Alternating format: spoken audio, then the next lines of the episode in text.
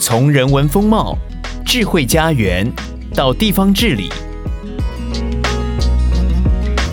带你探索台湾的城市美学。欢迎收听一号课堂城市学。各位听众大家好，我是一号课堂的总编辑李桂芬，也是这一集节目的主持人，很高兴在空中和您相会。今天城市学要继续关心医疗。亲爱的听众，你知道吗？疫情对健康的影响不只是新冠肺炎，还有其他症状的潜在威胁。我们邀请到万方医院骨科主治医师陈玉彬来为大家分析。陈医师你好。各位听众大家好。刚刚谈到那个健康的威胁，大家现在应该很快就知道我们大家要谈什么了，因为我们出动了那个万方医院的主治骨科医师。那因为我们大家也都是在家工作，我想大家都跟我一样很急的想问一下陈医师，我们这样子的工作模式，比如说就在家工作，然后工作结束又在家，这种模式比较容易会肌肉流失吗？当然，其实肌肉这件事情是很诚实反映身体活动的一个器官，是、哦、所以其实我们在临床上观察，如果像是一般的病人或是甚至老人家、嗯呃、只要你两个礼拜卧床，你的肌肉量就会大幅下降，会显著的下降、哦、这么快速？对，所以在我们骨科其实很常见，因为我们骨科很多时候是因为骨折之后要打石膏，然后石膏有时候至少就是一个月起跳，但这手都不会动，所以光是这样活动量下降，你的肌肉量就会跟着流失，那流失到一定程度，关节也没有活动，关节也会跟着僵硬，所以、呃、像这种在家活动空间小又受限又没有适当的运动，除了肌肉流失，当然可能其他连带的疾病，甚至包括像五十肩，可能都会同时在这个时间点、oh. 呃、一起呃在那边作怪，所以该维持适当的呃这个运动，其实还是蛮重要的。嗯哼，咦，其实你刚刚提到老人家比较会，那那这会有年龄的分别吗？譬如说，如果一般一个上班族三四十岁，嗯，我们就这样两个礼拜就在家里这样子。诶，原则上肌肉是要训练的。不动就会流失，但是的确老人家流失的速度会更快，这主要是牵扯于、呃、肌肉的老化、嗯哦、那其实肌肉的老化、呃、在我们二三十岁跟骨头一样，其实二三十岁达到高峰之后它也慢慢跟着下降、嗯、所谓肌肉的老化是我们原本这一束肌肉里面、嗯、它可能会变成被脂肪细胞取代哦，对，所以原本应该有肌肉空间就会被脂肪细胞占据、嗯、所以这也就是有时候我们去量身体质量组成、嗯、我们会去看体脂、嗯啊、这, 这也是很有趣的议题，就是有时候肥胖并不是看你 B M I 多少，而是看你体脂率多少来决定你是不是肥胖、欸、所以有些人是体脂很高的正常标准体重、啊、其实就是肥胖，那这个部分有很多时候也是因为肌肉群的强度或是量不够，我们定义的肌肉量不够，呃，导致脂肪比例呃会跟着上升、嗯。那平均来说，嗯、你知道七十岁以上的老人一年会掉零点九到一 percent 的肌肉量，一整年。如果是有正常运动，可是我自己做过一个研究，嗯、我去看那个髋部骨折，就是已经骨折后，对对，活动能力受限的老人，对。對我们发现很有趣的现象是，这些老人经过了一年，肌肉会掉 百分之五， 相较于正常的老人会掉这么多。那如果这个老人家本身肌肉，我们有一种疾病叫肌少症，就是肌肉不正常的流失，对，那它流失速度会更快，一年会掉 百分之九。所以其实可以看到说，对于老人家来说，他其实流失速度会远大于年轻人。其实年轻人就真的一年可能就不太会掉那么多，只要你有维持正常的活动习惯。对，所以适当的运动给肌肉一些刺激，那其实才是减缓肌肉流失一个最重要的方法。嗯，陈医师，那在家里，因为现在大家出门不方便嘛，有些是在家工作，有些是居隔，那有些是因为担心疫情不敢外出。你在家里可以建议大家怎么样多多少少做一些有效的运动呢？好，这个其实我也觉得我不是专门，甚至我也很想问健身教练可不可以教我，因为大家会发现一个最大的限制是家里空间很有限，对对对，所以我不敢给太多这些本来就比我更厉害会从事运动健身的人一些更好的建议，我相信他们在家里一定会有很多运动的方式，是，但是对于老人家来说，我会这么讲，因为您知道肌肉占比最重要的地方其实是在大腿，哦，特别是四头肌其实是很重要的下肢的基础。嗯，四头肌够强，除了可以保护膝盖，嗯，它同时也可以减少跌倒的风险发生。嗯，所以其实一般如果这些老人家问我说：“哎、欸，我怎么样维持我的肌肉？”是，我会跟他说：“那你就是要锻炼四头肌。”那四头肌的方法有很多种哈。那最简单的就是踢正步。哦，像我们那种行军踢正步，其实就是一个很好锻炼四头肌的方法。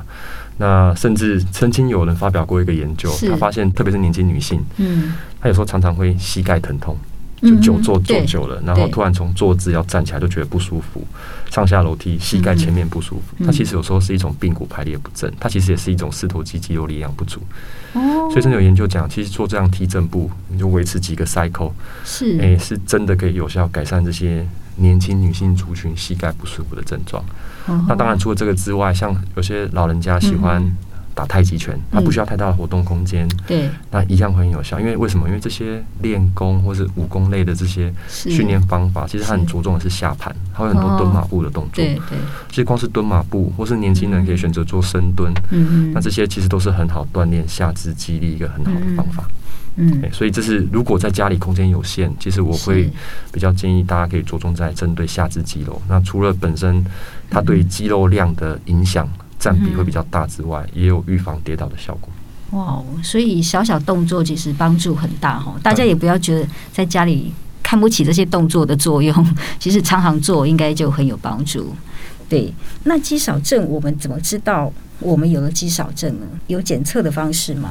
啊、呃。因为它是一个很新的疾病，是那这几年大家慢慢开始有一些医生或专家们对这个疾病有一些讨论，嗯，那这几年才比较确定到底如何去诊断它，但是它诊断的方式其实有很多种。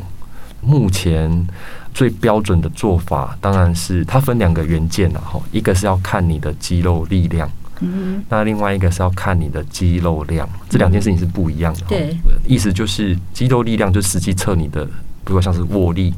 你有多少的握力，嗯，或者是像是您的走路速度是快不快，因为这决定的是你的肌肉的功能好不好。对，那所谓的肌肉量呢，就是透过外来的仪器，嗯，去检测你身体里面肌肉的占比有多少，就是跟你去验脂肪占比是一样的，嗯，所以它可以验出你到底有多少的肌肉占比。嗯，那检测肌肉占比的方法有几种，包括呃，像是我们讲 B I A 就是电阻法，就是我们一般去健身房，他会跟你说啊，你可以站上去，我看算你的体脂有多少。哦，是是是，对啊，这种就其实就可以简单去推算出你的身体肌肉含量有多少。它是准的吗？好，这是一个好问题，因为你知道这个电阻法它的价位差别很大，对，有的便宜的。嗯，你如果去淘宝，因为我曾经研究过，我去淘宝看几千块就可以买到一个。哦，那就是我们每个人就买可以买一台回家的意思，对不对？对，如果是这种对，但是如果你要用等级更好的，因为它有分成呃两只脚量测型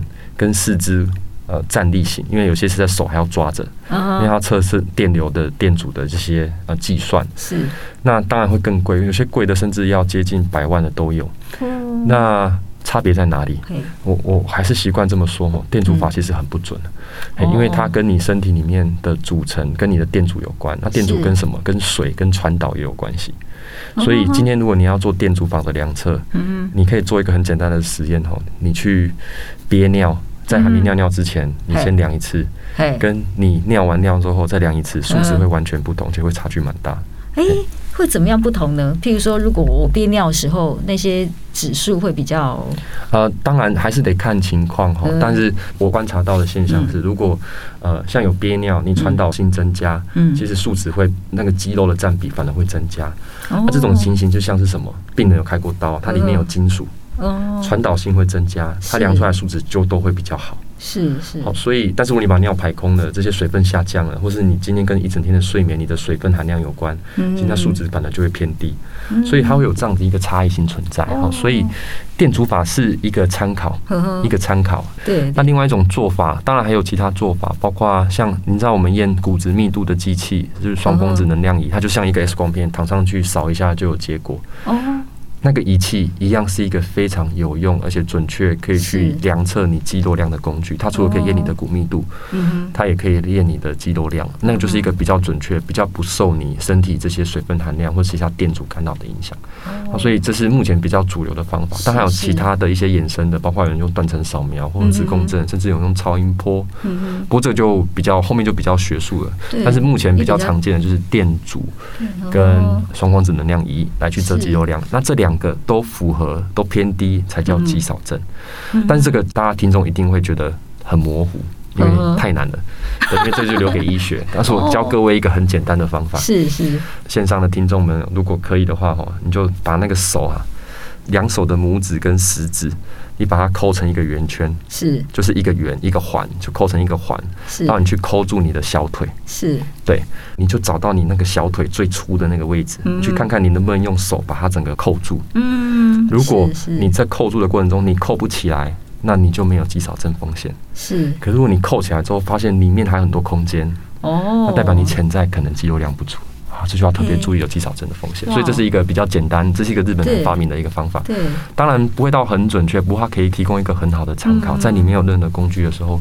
它就是一个可以让你初步评估你是不是需要去检测你有肌少症，对，就是可以很随时的提醒自己，没错，对，所以从此我们要抱小腿不是抱大腿，所以就在讲到我们刚刚讲下肢锻炼很重要，其实下肢锻炼好，肌少症风险就少，对，是，对，那医师我这样听起来这里有一个很玄妙的问题，我们平常搞不懂，但是我想可能在那个医学上是一个很简单的，就是肌少跟骨松它好像来自同样一个源头，是不是？它是被称为一个叫什么双子杀手吗？哦，是，有一个疾病叫做骨松肌少症，甚至有人甚至把它称作骨松肌少肥胖症，哦，它是一个老化的过程。好，我们如果讲这个疾病的发源，我们就要讲到干细胞的起源。我们身体都有干细胞，我相信大家都知道，这也是最近医学一直在探讨的东西。对，呃，其实我们骨髓里面有一个很重要的干细胞，叫做间质干细胞。嗯，那这个干细胞它其实它会它具有的分化能力是，它会分化成骨头，嗯，它也会分化成肌肉，哦，它同时也会分化成脂肪。是，是。那你在年轻的时候，这三个是平衡的，甚至会倾向于分化成骨头跟肌肉。哦。可是，随着老化的过程，嗯嗯、那老化累积的是什么？嗯、就是慢性发炎、嗯。因为老化就是一些慢性发炎的累积之后，嗯、导致这些干细胞因为这些外在这些发炎激素的影响，是它变得分化的过程中会变成倾向于分化成脂肪。哦。所以你就会发现这些老人家的变化是什么？肌肉萎缩了，我刚刚前面所讲的被脂肪取代，所以脂肪含量就过高，所以它就是肥胖。对。肌肉萎缩了，活动可能也因此下降，或其他的因素等等，导致骨头也跟着流失加速。嗯，所以这三个其实有时候会并在一起，它甚至把它看成同样都是老化的过程。如果你同时符合骨松，你同时符合肌少，是，你又符合肥胖，你可以想象，其实这老人相对有更高的，包括骨折风险，甚至研究也指出会有相对比较高的死亡风险。嗯哼，哎、欸，医师，那这个老化过程，我听你这样讲，就是肌肉减少。骨松，然后肥胖，欸、以现代人来讲，好像发生的很早哎、欸，嗯，是四十岁，应该说这是一个自然的趋势。所以每次我讲完这个时候，人家都问我啊，怎么办可以？对，好惊慌哦，可以去做。其实我觉得你没有办法做什么，因为它就是一个老化的过程。就像徐福去找长生不老药，到现在都没有找到，我们现在一样做不到，我们没有办法让你任何回春。所以题外话，我要提醒各位听众，现在。没有真的所谓什么干细胞可以外用可以回春的东西，没有，这些电台上面这些东西都是不对的。那我要说的是，呃，至少在骨科这些领域里面，目前没有有效的回春的方式，所以我会提醒呃民众一个最正确的观念是，我们要做的不是去抵抗它，让它不要老化，而我们要做的事情是健康的老化，让这个过程不要来得太快，变成一个病态，那其实它就会过得很健康。所以我们只要让这个速度呈现一个正常的速度，该做的预防措施要做，嗯、其实一样可以过得人生可以过得很自在很快乐。嗯，医师听你这样说，我就理解为什么你二零二一年会得到那个骨质疏松的良医奖。哦，没有没有，良就是各位那个朋友的帮忙，对这个不好意思说，但是也感谢给这个肯定，让我们就觉得哎，我必须要更努力找到一些方法来去造福这些老人家，这也是我这几年来一直在。呃处理，因为我是骨科医生，其实我处理很多骨折，是是所以对这一块我一直觉得我们骨科医生应该还可以再做得更好的。是，哎，医师，你提到这里，我就想到说，我们万方医院啊，有一个那个脆弱骨折联合照护计划，嗯，它那个实施已经非常成功，嗯，那这个整合照护计划，在你们这样理念下，它是怎么进行，怎么帮助老人家？好啊，啊、呃，关于这个计划呢，其实是我们一开始，包括国际骨松学会很努力在推这件事情，包括台湾的骨松学会一样在推这件事情。是，那我们万方其实是从呃一百零七年就开始认真在思考这件事情。那为什么呢？嗯、因为其实万方医院是坐落于文山区，我们是老社区，嗯、那我们很多老人也是文教区，是，所以我们在这边啊，因为我们看了太多髋部骨折，我想所有民众知道髋部骨折它是一个很严重的骨折，因为老人家在发生髋部骨折之后，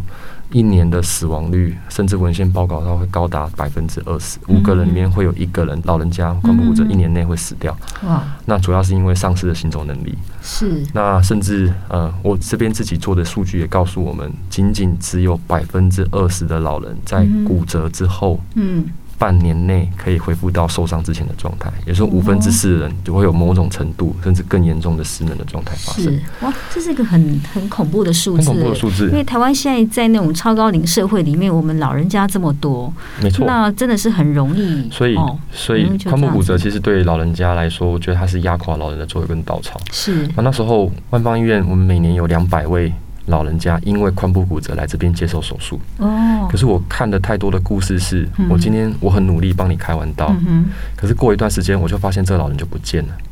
然后下次再得到他的消息，要么就是从病历知道他因为某些肺炎或什么走掉了，哦，或是因为什么原因又送来来急诊，嗯嗯，甚至是下次看到消息就是过一段时间又送回来急诊，是因为另外一边又断掉了。嗯，所以那时候我就在思考，哎，嗯欸，我是一个骨科医生，我就算努力把它开得再怎么好，我好像也是阻挡不了这个趋势。它好像就是人生至此，从髋部骨折之后就开始走下坡。所以那时候我就在思考，到底有没有什么方法，至少把这个趋势挡一下，嗯，让它不要这么容易。因为最常见的问题是，这些老人在这一次髋部骨折之后，嗯，过没多久，它又会再发生第二次骨折，所以你可以知道它的功能就丧失得越来越快。对对，所以才启动这些比较算是跨团队、多计划型的整合照护服务。就是我们骨科医生不仅仅只是治疗呃骨折的发生，而是更着重于为什么它会骨折。是，那这些牵扯到因素就很多，对，包含它潜在是不是骨质疏松，哦，它是不是肌少症，嗯，然后另外它的营养到底好不好，嗯，它的家庭照顾好不好，嗯，它住在哪里，用药是用太多了，有一些安眠镇静的药物，嗯，那甚至啊，呃、这些家庭的支持好不好，嗯，那这些都会决定于呃这个老人他之后到底能够恢复到多少的功能，嗯，那这些其实都是很重要的因素，特别是骨质疏松。是，研究指出，只要这些老人在骨折之后，我们适当的给他骨质疏松药物，有效的减低这些老人一年内的骨折事件，会减少百分之三十到四十，死亡率也会下降三成，嗯，所以还是可以用药 来, 来改善。所以骨松联合照护服务其实就最重要的精神就是锁定在这些脆弱老人，嗯，包括像髋部骨折，对，包括像是呃我们脊椎骨折，这些都是骨松骨折，对，甚至我们现在扩大到像肱骨骨折啊、远端橈骨骨折，这些我们就尽早在发生这个骨折之后，嗯，我们就会打出一个网子，嗯，把它侦测之后把它网起来，嗯，请这些老人说服他们去做骨松甚至肌少症的检测，针，嗯，对营养做评估，骨折风险做评估，适，嗯，当及早的给一些药物治疗，嗯，那来去预防它啊后面发生骨折的事件，嗯，那这也是很有效。其实我们的骨折发生率，嗯，我们在我们做这个服务之前，我有统计过。举髋部骨折为例，我们这些髋部骨折的老人，在我们做这些联合整合照护服务之前，嗯嗯，他一年内会再发生骨折的几率会高达到十四、十五 percent。对，那自从我们做了这样整合照护服务之后，当然还是有些还是会发生，嗯，但至少骨折发生率降到只有呃四点多 percent 而已。哦，那成效很大，它是有效的下降了，欸。就连死亡率，从原本我们这边统计，我们髋部骨折老人的死亡率是十六 percent， 在透过这样整合照护服务之后，嗯，我们死亡率也有效降到十点多 percent， 所以它其实是有显著的改善，嗯，对老人来说也会有显著的提升。嗯，更有趣，嗯，我们做了一件非常疯狂的事情。哇，什么事？我们跑去他们家里。你看他们到底怎么过生活。哇，哎、欸，这的确很疯狂，因为医师很忙哎、欸，陈医师等一下下午还有四台刀要开哎、欸，那你们是怎么样做这个事情？嗯、每次人家问我说我们干嘛做这种事情，我们就会说我们就是当个傻子，因为我们在实现我们的理想。陆续进行这个计划，我们访问了呃七八十个老人，我们就跑去他们家里面，刚、嗯、好就是文山区有几个愿意，如果愿意接受我们家访，我们就去家里看一看。那我们看什么很有趣？我们去看他们家里的环境。嗯，其实您知道很多最常问题是什么？就是家里堆很多杂物，你知道，这些老人家家里很喜欢堆很多杂物，对对对，舍不得丢。对，他们觉得这些东西是陪伴他这一辈子很多的东西，他就舍不得丢。像那些老家具、木头的，他就丢在旁边。对，那你就会发现到这些老人，因为像文山区很多就是老公寓，是。那你进去家里就发现到说，哎、欸，其实公寓它里面的食品都还蛮大的，嗯、其实算大，对。对，可是它的活动空间就这么小小的一个。包括客厅就只有一个很小很小的走道，是，它旁边都是堆这些书啊，它的什么奖杯啊、老家具啊，这些以往收集的战利品啊，他们都不舍得丢。而你留下的一些东西，他们都觉得好是宝贝哈，不容易丢。这是第一个问题。嗯，第二个问题是灯光，你知道这些老人家很省灯光，他会省电，他们有时候不喜欢开灯，当他们觉得他家里很熟悉，对，所以他们甚至有时候晚上起来的时候，他们走廊也不会开灯，他就直接摸着墙壁去上厕所。是，可是问题是，你知道他家里又堆了很多杂物，哇！所以这些潜在都是导致他可能发生再次跌倒的风险。对，这是第一点，我们去给他家里，包括这些无障碍设施、这些扶手，我们给他一点建议之外，我们第二个看一件事情，我们去了解照顾他人的压力。哇，就是我们的听众大概也有一大群人，就是。医师，你要讲的这个族群哈，这是一个很有趣的故事。您知道，这些发生髋部骨折的老人平均年纪在我们万芳医院是八十几岁，嗯，可是我们去看他家里这些照顾他们的人平均几岁吗？六十吗？六十六。哇！这些六十六岁是正准备退休，我要享受我退休生活，嗯、可是我要照顾一个年迈的老人，行动不方便，我每天要帮他准备张罗、吃饭、洗澡。对。把屎把尿等等的，你知道这些照顾者会有多大的压力吗？我们就去了解一下，到底他承受了多少负担跟这些忧郁的倾向。我们发现，其实有高达百分之二十，其实是觉得负担够重，甚至有忧郁倾向的。所以你可以想象，其实当一个老人发生髋部骨折，并不只有老人的事情，它是全家的事情。对对对，所以这是一直我们觉得我们应该要做得更好的一件事。是想得很远耶，就是你如果帮助了一个老人，照顾一个人，你等于是帮助了一个家庭，对不对？没错。不过这一部分我们距离我们的理想还真的差得很远。我们现在只能有效的减少再骨折率，嗯，但是对于一些我们也可以预期，有些老人家可能真的预后不好，包括像原本就有骨松肌少的，这些本来预后就不会太好的。那当然就是我们就尽量的帮忙，甚至提供一些转介的资源。对，那重点还是什么？不要发生骨折，早点知道骨松跟肌少的风险。对，那当然我们这些创新的服务，包括做家访的服务，我们今年也很幸运有得到那个国家品质奖，有颁发认证，就是主要我们在做这一块联合整合照护服务。那当然对我们也是肯定，只是也告诉我们，其实我们距离我们的理想还是真的有一段距离，但我们也会持续做了。我的梦想是让髋部骨折变成老人的最后一次骨折，这个是我们最大的梦想，不要让它成为压垮老人的最后一根稻草。哎，陈医师，你这样说，我也觉得对我们一般人是一个很好的提醒，尤其为人子女的，其实趁早哈，就是还是有一些两代、三代同住，或者是说，呃，如果到爸爸妈妈家，真的应该帮他排除这些障碍，劝他把那个杂物丢掉，留一个比较容易移动的空间。然后光线的部分也要提醒父母说，哎。其实台湾的电费很便宜啦，哦，尤其在晚上，真的是要放心的用。如果这两者可以尽量做好，相信后面那个照护的需求就会比较低，嗯、对不对？没错。这一集城市学的焦点城市是台北市，城市学要 give a shout out to 台北市。如果你是台北市民，请花十秒钟订阅一号课堂 podcast 节目。也鼓励你在 Apple Podcast 给我们五星好评，并且留言，用行动来支持优质的节目哦。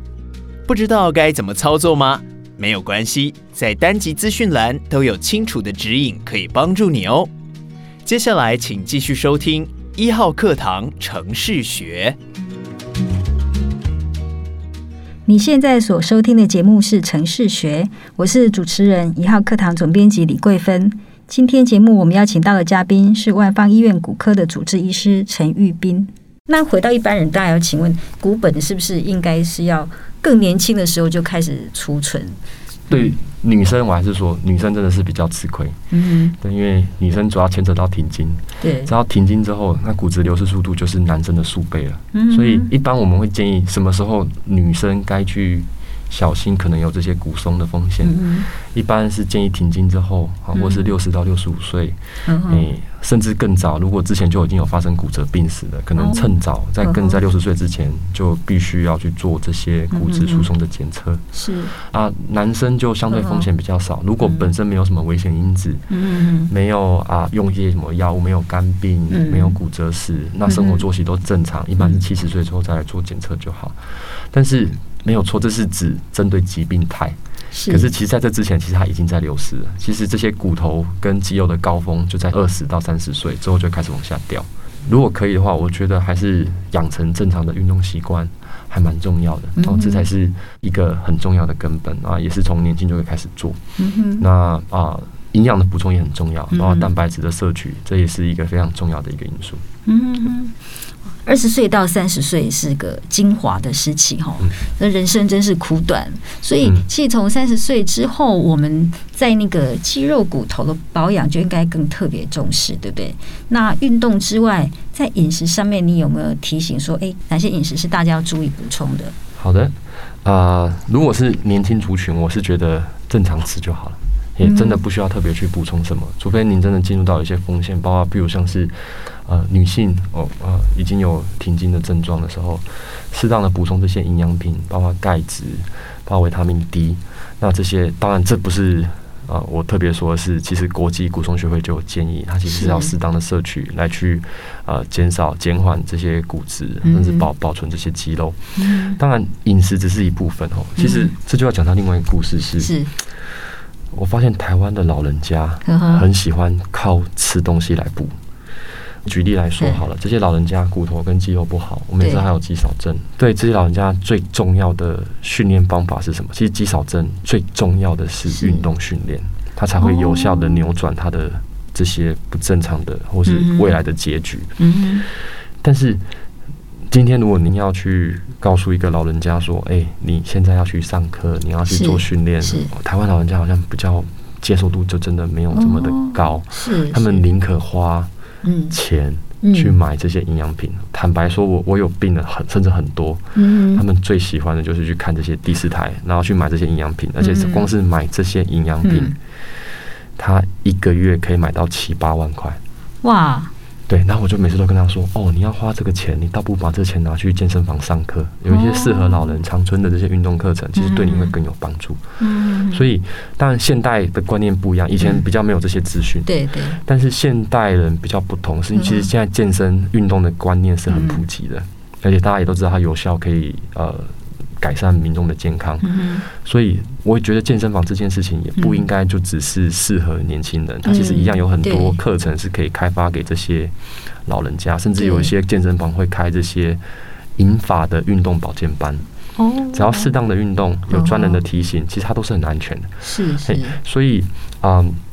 这是一个运动的部分。嗯嗯嗯，那至于饮食的部分，当然我就会建议年轻人，我是觉得就正常吃。嗯嗯，那老人家的话，可能要额外增加这些钙质跟维他命 D 的补充。那钙质一般会建议剂量补充的是每天就是八百到一千毫克。嗯，然后维他命 D 的部分呢，维他命 D 的部分一天也至少要八百国际单位，它是一个比较啊，呃、国际骨松协会所建议的一个单位。哦，对对，那当然很多民众一定会想要问我哪一种钙最好。你知道钙有很多种成分，哦，有，啊哦、有啊，磷酸钙、螯合钙、碳酸钙什么的。对，啊、呃，当然还是会有点小差异，我不敢直接说死，还是让民众自己吃过，自己觉得适合哪一种。嗯，欸，我也不好意思去说哪一种最好。嗯，其实对我来说，包括像国际骨松学会或是这些标准的治疗流程里面，嗯，它不会特别强调你要吃哪一种类型的钙。哦，其实只要有补充达到那个剂量就好了。哦欸，所以这是小分子会比大分子好吸收。理论上是，但是有时候，呃，有时候在临床上观察到现象，其实我我我我个人是比较持观望的态度，也不敢说一定不是，因为当然一定会有些人对他来说，我觉得小分子他吸收就比较好，因为像吃钙片对民众来说最大的问题是它会便秘。哦，你会发现很多老人家哦，我吃完就便秘。对，哎呀，但是我也是看过有些、嗯、他吃的比较更高级，因为像你已经买到很多更高级的钙，其实钙也是很多种价位的差异。嗯嗯。但是我还是觉得其实天然的雄厚，就是自己吃多一点，嗯、包括像钙的饮食，像荞麦啊、啊芝麻啊、小鱼干啊这些，其实只要你饮食摄量够就够了。对。那另外。说到吃，我一定要再讲一个东西，是因为民众超爱问我的。哇，今天真是难题大解答。对，就是我可不可以喝咖啡？哦，是呀、啊，对，很多人说喝咖啡会骨质疏松。我每次都会这样回答，嗯、我说你一天喝几杯？然后他就跟我说，我一天喝一杯。那我就跟他说，你知道我一天喝几杯吗？我一天喝至少四杯。哇，那你要喝很好的咖啡，咖啡是提神用的。好，不过意思就是跟他说。我都不担心我骨松了，你为什么要担心呢？ Uh-huh. 第二件事情是我跟各位讲一个实证证据。Uh-huh. 其实很多人针对咖啡这个做了很多研究，是他们发现一个很有趣的现象是，我现在讲的咖啡就是讲一杯，我指的是美式，就是一般那种，我不讲 espresso 或是更高浓度的， uh-huh. 是也不讲那些奶制品，因为奶制品有其他糖类的考量。对，我单纯讲的是美式咖啡。Uh-huh.很有趣哈、哦，他去把它一定咖啡因的剂量喂老鼠，是，他其实发现并不会增加这些老鼠啊、呃、这些骨质流失的风险、嗯。然后如果去看这些大规模的研究，嗯、包括很多国家，嗯、包括、嗯、呃欧洲，甚至中国大陆啊、呃嗯，甚至台湾自己也做过这样，桃园地区也做过这样大规模的普查，嗯、他们发现哎、欸、很有趣哈、哦，平均每天喝一杯咖啡的人，反而会减少骨折发生的风险啊。那这个原理是什么？哎、欸，这个其实当然这是有关联性研究，你不能直接讲说因为喝咖啡而导致骨头变好或减少骨折，这可能是代表是一个会喝咖啡的人会不会本身生活习惯相对来说比较正常。哦，对，要这样整体观察哈、哦。是，所以它其实很多因素的影响。为什么人家会觉得喝咖啡会导致骨松或骨折？因为有一篇研究，我记得好像是。也是欧洲的北欧的研究、嗯、是他的研究是大规模普查，也是数万人，他发现喝四杯咖啡以上的人才会有增加骨折的风险、哦、那你就可以想一件事情，一个人会喝四杯咖啡，一定他生活处于高张力的状态，就像我嗯 对, 對，所以我会有增加骨折的风险。对，所以喝咖啡我觉得我都告诉病人，你想喝就喝，如果喝这个你很开心、嗯、那你当然要喝啊，我们目标是要健健康康开开心心的老化。是，你觉得喝咖啡很开心，那当然就要喝，你只要不要喝过量、哦、所以我都跟他讲、嗯、那你就喝四杯以内、嗯、基本上是不会增加风险，甚至你喝一杯还有看起来是有保护的效果、哦哦哦、好，所以这是我想可能比较想知道的一个事情，所以我都是这么跟病人讲的。嗯，哇，这这真是很有趣。但是，医师，我也若就这个思考，我也想请教一个我们常常遇到的一个问题，就是说，那我要吃到那个量，譬如说我们说那个维他命 D 要八百单位，我在食物上要吃到这个量，天哪，我要吃吃得到吗？很难。嗯，我坦白说，年轻人不用担心，因为年轻人本来吸收就好。嗯、那维他命 D 还要靠晒太阳啊，只是因为你知道年纪大之后转换效率就差，嗯、所以虽然我崇尚天然，但是对老人家来说，我还是会建议他去买营养补充品。嗯，对，只是我不会，可能我个性使然，我也不会要求他一定要买到多好，因为我觉得这些钱。你其实可以省就省，其实反而其实对治疗骨松预防最好的效果还是药物啦。对，所以但是营养还是得吃，该打的剂量，但是我不会要求他一定要买到多好或多贵，因为有些病人真的你去买，像因为这个市面上太多东西了，你随便买都可能买到上千块。其实我觉得这些东西如果可以省下来，去做一点好的运动课程，我觉得更有帮助。是是，哎、欸，医师你提到那个药物治疗吼，那现在以临床上面在治疗肌少骨松症是什么样的方式？嗯、好，骨松症现在已经很成熟了，而且现在最近又有一些新药更厉害的药物出来了，所以。嗯，骨松倒是很既定成熟，大家都知道怎么治疗，而且它可以有效减少。只要你有乖乖治疗、嗯，你的骨折发生率都会有效减少四成，甚至更高。哦哦、所以这是治疗骨松的好处。它不需要发生骨折前就可以做了嘛？哦，欸、原则上在国外是你只要确诊骨松就会建议治疗。如果家里会有一些危险因子，比如说你有呃啊，假设有什么肝病啊，有在用类固醇啊，当然更应该要治疗。只不过啊。呃在台湾会有一些限制啊，因为台湾有一些健保跟总额之经费的关系，所以目前健保给付的条件是只有两个条件：你要骨松，嗯、第二个你要曾经发生骨松骨折，包括脊椎跟髋关节，它才会有健保给付的条件。哦，对，但是原则上我都这么鼓励病人，如果你真的担心你会有骨折的风险、嗯，那当然。呃、自费吧，对啊，嗯、自费也是一个保护自己的方法，嗯、因为它的确是在很多研究都已经证实，它是可以有效减少骨痛的方法。是。那讲到肌少症呢，嗯、我就要说一件事，要很抱歉跟各位听众说，肌少症没有药医。哇，那怎么办呢？至少目前没有。嗯、所以肌少症最好的治疗方法就是食物跟运动。哇，这才是最根本的。当然我们可以透过一些高蛋白饮，像现在有一些适合老人家的奶粉里面都含一些必需氨基酸，包括麩郰氨酸、胱氨酸，这些都会对于肌肉量会有增加的效果。可是我还是要说，补这个东西都很好，可是你只要没有搭配运动，你是练不起来的。所以适当的运动对老人家还是多鼓励，可以的话还是要多去外面行走啊，晒晒太阳啊，嗯、至少正常的行走、健走，但是对老人家都是一个很好的刺激跟训练。嗯，对，哇，这是要谢谢陈医师，因为今天虽然谈的是肌少骨松，好像看起来比较是属于年长者的一个症状，但是其实要避免年长的时候发生这些问题。亲爱的听众朋友，我们从三十岁就要开始注意我们的运动，然后有均衡的饮食。好。那最后呃讲一下，刚刚我们台北，我我隶属于台北医学大学，那其实我们有做了一本新书《定制你的无病生活》，刚好里面有讲到我们这些精准医疗针对骨松肌少，我们万邦医院在处理这件事情的一些做法。跟那医师，你要不要现在先分享一下，大概有哪些万邦医院有哪些提供做法，是真的我们遇到问题可以寻求帮助的呢？好的，呃，除了我们刚刚讲的，我们有骨折联合照护网，但这个部分是真的是锁定特殊族群，就是你已经要发生骨折了。在更早之前，其实还是可以做一些及早的侦测。当然，因为现在技术的发展跟 A I 技术的进步，其实我们也有呃去开发跟设计一些精准医疗，包括用 A I 来去做检测的部分。是，不过那个部分其实都停留在筛检啊。那我们书中其实会做说明，其实我们也不方便啊、呃、在这边揭露太多，其实大家有兴趣再再看看。但是其实还是要强调一个观念。未来的医学，未来的发展是走向精准化、个人化，所以啊、呃，针对这些啊、呃、每个人不同的风险因子啊、呃，及早去做防治。我们在这本书里面其实会有很多的揭露，包括从骨松的角度、从肌少的角度，甚至从很多慢性疾病，甚至癌症，在这本书里面都会有做出介入。所以，当然有兴趣的听众啊、呃，也可以或许可以看看这本书。它其实呃，我们。呃，我们北医大校长要求我们，就是把我们最好的精华都写在书里面。哇，这本书那这样子听起来，买回家其实就是买了一个小百科的书在家，对不对？当然，他即使一般听众他没有办法直接做判断，但是我们在这里面可以找到很好的讯息，譬如是很专业的医师他提供的一些判断经验，或者是说可以到哪里寻求帮助。再次感谢万芳医院的陈玉彬医师来到城市学节目分享，相信收听这一集的朋友一定都更加了解怎么样照顾自己的骨头和肌肉。无论你是年轻还是年长，请都要存好骨本，远离骨松咯。祝福你平平安安，健健康康。